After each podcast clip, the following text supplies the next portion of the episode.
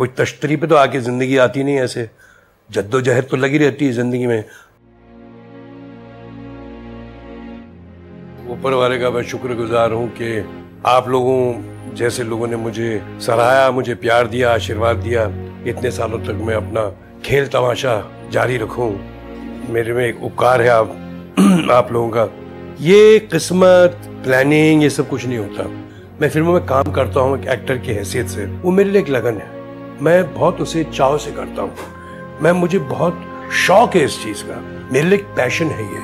और ये पैशन मानिए मेरे दादा मेरे परदादा खानदानी है बाप से। लोग कहते थे कि जब जब मैं नया नया जब फ़िल्म इंडस्ट्री में आया तो उस वक्त तो रोमांस का पीरियड नहीं था उस वक्त एंग्री यंग मैन का पीरियड था। ज़्यादातर मार मार धाड़ की पिक्चरें बनती थी। तो मैं गलत वक्त पे आ गया शायद। मैंने ऐसे कहता ना ब्रेव किया वो दौर। पूरा, पूरा वो दौर से मैं गुजरता गया। मैं अपनी तरीके से फ़िल्में बनाता था लव स्टोरियाँ बनाता था। एक आध जब पिक्चर आती थी वो पिक्चर शायद चल भी जाती थी लोग अच्छी भी लगती थी लेकिन ज़्यादातर मुझे तो वो जो महारथी जो लोग थे जो जितने एक्शन वाले थे सबके सबने बंदूकें उठाई थी चाकू उठाए मेरे हाथ में सिर्फ़ गिटार था। उनके हाथ में तो बारह भर्ची थे, थे बस वो दौर भी गुजर गया। ऐसा कोई नहीं है कि मैं इसलिए मैं सरवाइव कर गया क्योंकि मैं राज कपूर का बेटा था। ऐसा तो नहीं है क्योंकि मैं सरवाइव कर गया क्योंकि मैं एक रोमांटिक हीरो था। मैंने जो कुछ भी किया मैंने अपने अपने दो पाओ पे खड़े होके मेहनत करके जो भी आज हासिल किया अपने आप मैंने हासिल किया। तो और मैंने इसके लिए बहुत कड़ी मेहनत की है। जैसे कहते हैं ना कि कोई चीज़ तश्तरी पे नहीं आती। मैं अकेला थोड़ी हूँ कपूर खानदान का। बोलना बड़ा आसान है। इस इस फ़िल्म इंडस्ट्री में कोई ऐसी चीज़ नहीं है कि अगर आपके बाप या आपके बेटे अगर फ़िल्मों है तो आपका आपकी भी वो सीट खाली होगी। हमारे यहाँ वैसे नहीं चलती। मैं तो वही आदमी हूँ, वही कलाकार हूँ।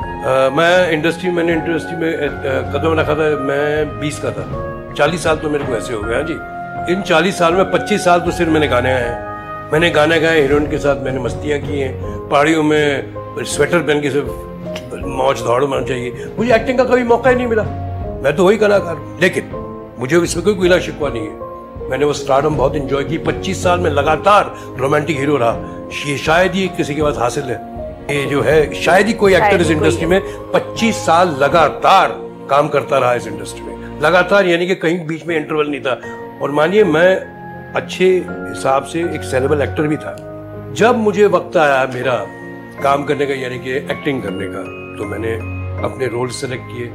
अपने रोल अपने एज के हिसाब से। और लोगों को ताजुब इस बात का होता है कि यार ये ऋषि कपूर ये भी कर सकता है ये भी कर सकता है ये भी कर सकता है। उन्होंने कभी सोचा नहीं था कि ऋषि कपूर कभी दो दूनी चार का एक मिडिल क्लास आदमी आदमी बनेगा। मेरी छाप एक मेरी जो आइडेंटिटी एक मेरी जो इमेज बनी हुई थी एक ये रिच हाँ। ये वो वो कभी एक आम, आम आदमी लग ही नहीं सकता। फिर सडनली मैंने एक विलेन का रूप कर दिया अग्निपथ का। तो मेरे लिए एज एन आर्टिस्ट एक अग्नि परीक्षा तो नहीं कह सकता लेकिन ये तो ज़रूर कह सकता हूँ कि एक परीक्षा है जो मैं बता सकता हूँ कि देखो, जैसे होता है, एक रास्ते में आम चीज़ें बेचता है, वो चिल्ला चिल्ला के बोलता है सड़कों पे कि आ जाओ देख लो भाई, देख लो कि मेरे पास क्या क्या है। तो मेरा भी वही हिसाब है।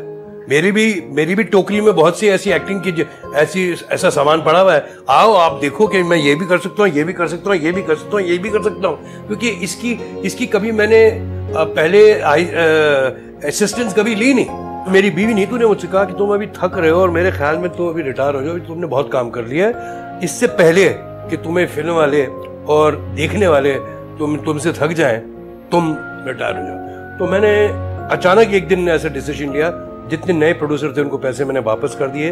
वो बड़े नाराज़ थे मुझसे कि मैंने उनसे ऑब्वियसली उनका प्रोजेक्ट नहीं बनने वाला था। मैंने रातों रात मैंने डिसाइड किया मैं, अब मैं काम नहीं करूँगा एज एन एक्टर तो ये एक इमीजिएटली डिसीज़न लेना पड़ता है। और ये कोई कठिन बात नहीं है। मैंने बहुत इंजॉय किया अपने सक्सेस को अपने प्राइम पीरियड को। और आपको मालूम होना चाहिए कि कब आपको अपनी दुकान बंद कर देनी है। काम करोगे? एक्टर की दुकान तो चौबीस चलेगी आगे ना आगे।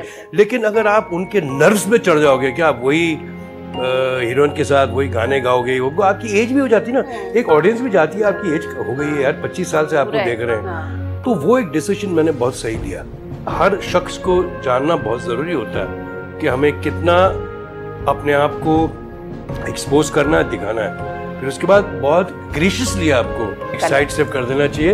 एक हल्का सा एक एक वक्फा, एक इंटरवल लेना चाहिए और फिर आके, फिर आप अपने काम कीजिए। कैरेक्टर जैसे मैंने किया जैकी कर रहा है अमित जी कर रहे हैं, सब लोग कर रहे हैं, क्यों नहीं? जो आदमी के पास इतना कॉन्फिडेंस हो कि मैं अपने आप रिटायर हूँ उसको तो मालूम आगे क्या करेगा? मैंने रिटायरमेंट तीन तीन महीने के बाद मैंने पिक्चर डायरेक्ट की आप लौट चले उसके बाद पिक्चर जैसे खत्म हुई तो मेरे सब लोग प्रोड्यूसर मेरे पीछे पड़ गए टू प्ले डैडी रोल्स तो राहुल रवेल साहब आ गए कुछ खट्टी कुछ मीठी के लिए काजोल का बाप करने के लिए वहाँ वीरू देवगन साहब आ गए। कि राजू चाचा में काम कीजिए। फिर दे धनादन अपर तो मैं ना किस किस को बोलूँ? मैंने कभी ऐसा नहीं सोचा था कि मैं बाप के रोल करूँ। मैं जिन्होंने सोचा ऐसा था कि मैं अच्छे कैरेक्टर रोल करूँ। और मानिए अनुराधा जी आज की तारीख में भी मैं बाप के रोल नहीं करना चाहता। बाप के रोल में क्या रखा है यार? Exactly. मैं कैरेक्टर्स करना चाहता हूँ। आप जो भी पिक्चर आप देख रहे हैं आप मेरे कैरेक्टर्स की बात कर रहे हैं। आप मुझे नहीं कर रहे आपने बाप की एक्टिंग बहुत की। आपने रौफ लाला की बात की है आपने आप डुग्गल की बात की है।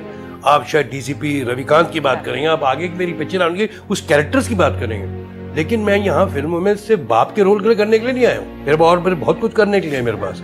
Acting is my family tradition and profession and it's a passion with me and the family तो मैं इसे बहुत एक ऊँची पदवी में रखता हूँ और मैं जो कुछ भी करूँगा अच्छी तरह करूँगा और उसे हासिल करके रहूँगा। ऐसा है कि आप अपने बाप के बेटे हैं सिर्फ़ एक फ़िल्म के लिए। वो एक फ़िल्म के दूसरी फ़िल्म के बाद आप अपने आप हो।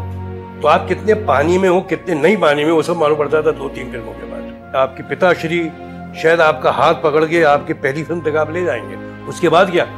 उसके बाद तो आप अपने आप को हो।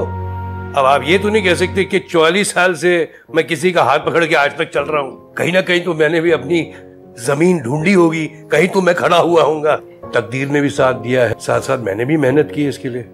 कोई तश्तरी पे तो आके ज़िंदगी आती नहीं ऐसे। जद्दोजहद तो लगी रहती है ज़िंदगी में। हमारे भी बुरे वक्त आते हैं, अच्छे वक्त आते हैं। तो ज़िंदगी में आपने गुजारना है। Good times and the bad times part of life ऐसा है कि ट्रांजिशन होता है कभी पिक्चरें नहीं चलती हैं कभी यह नहीं कि सब चीज़ आप एक मूवी कैमरा के ज़रिए देखिए मेरी पर्सनल लाइफ की भी कुछ चीज़ हो सकती है मेरी medically I can be unsound also लेकिन मी वेरी मनी थिंग्स ना इन लाइफ वो शायद वो देखने वाले को नहीं पता। देखने वाले को सिर्फ़ ये पता है कि यार ये फ़िल्म है ऋषि कपूर की हाँ। लेकिन फ़िल्म के दौरान उसकी ज़िंदगी जो गुजर रही है उसमें भी तो कोई ऊंच नीच हुई होगी। तार चढ़ाव तो चलते रहते हैं ना ज़िंदगी ऐसा तो कुछ नहीं किया कि सुन में सा। ज़िंदगी सारे कामा की तरह होती है। एक साह पे नहीं चलती ज़िंदगी। तो हर हर शख्स की ज़िंदगी ऐसी रहती है। हमने, हम भी कोई, उसमें अलग नहीं है।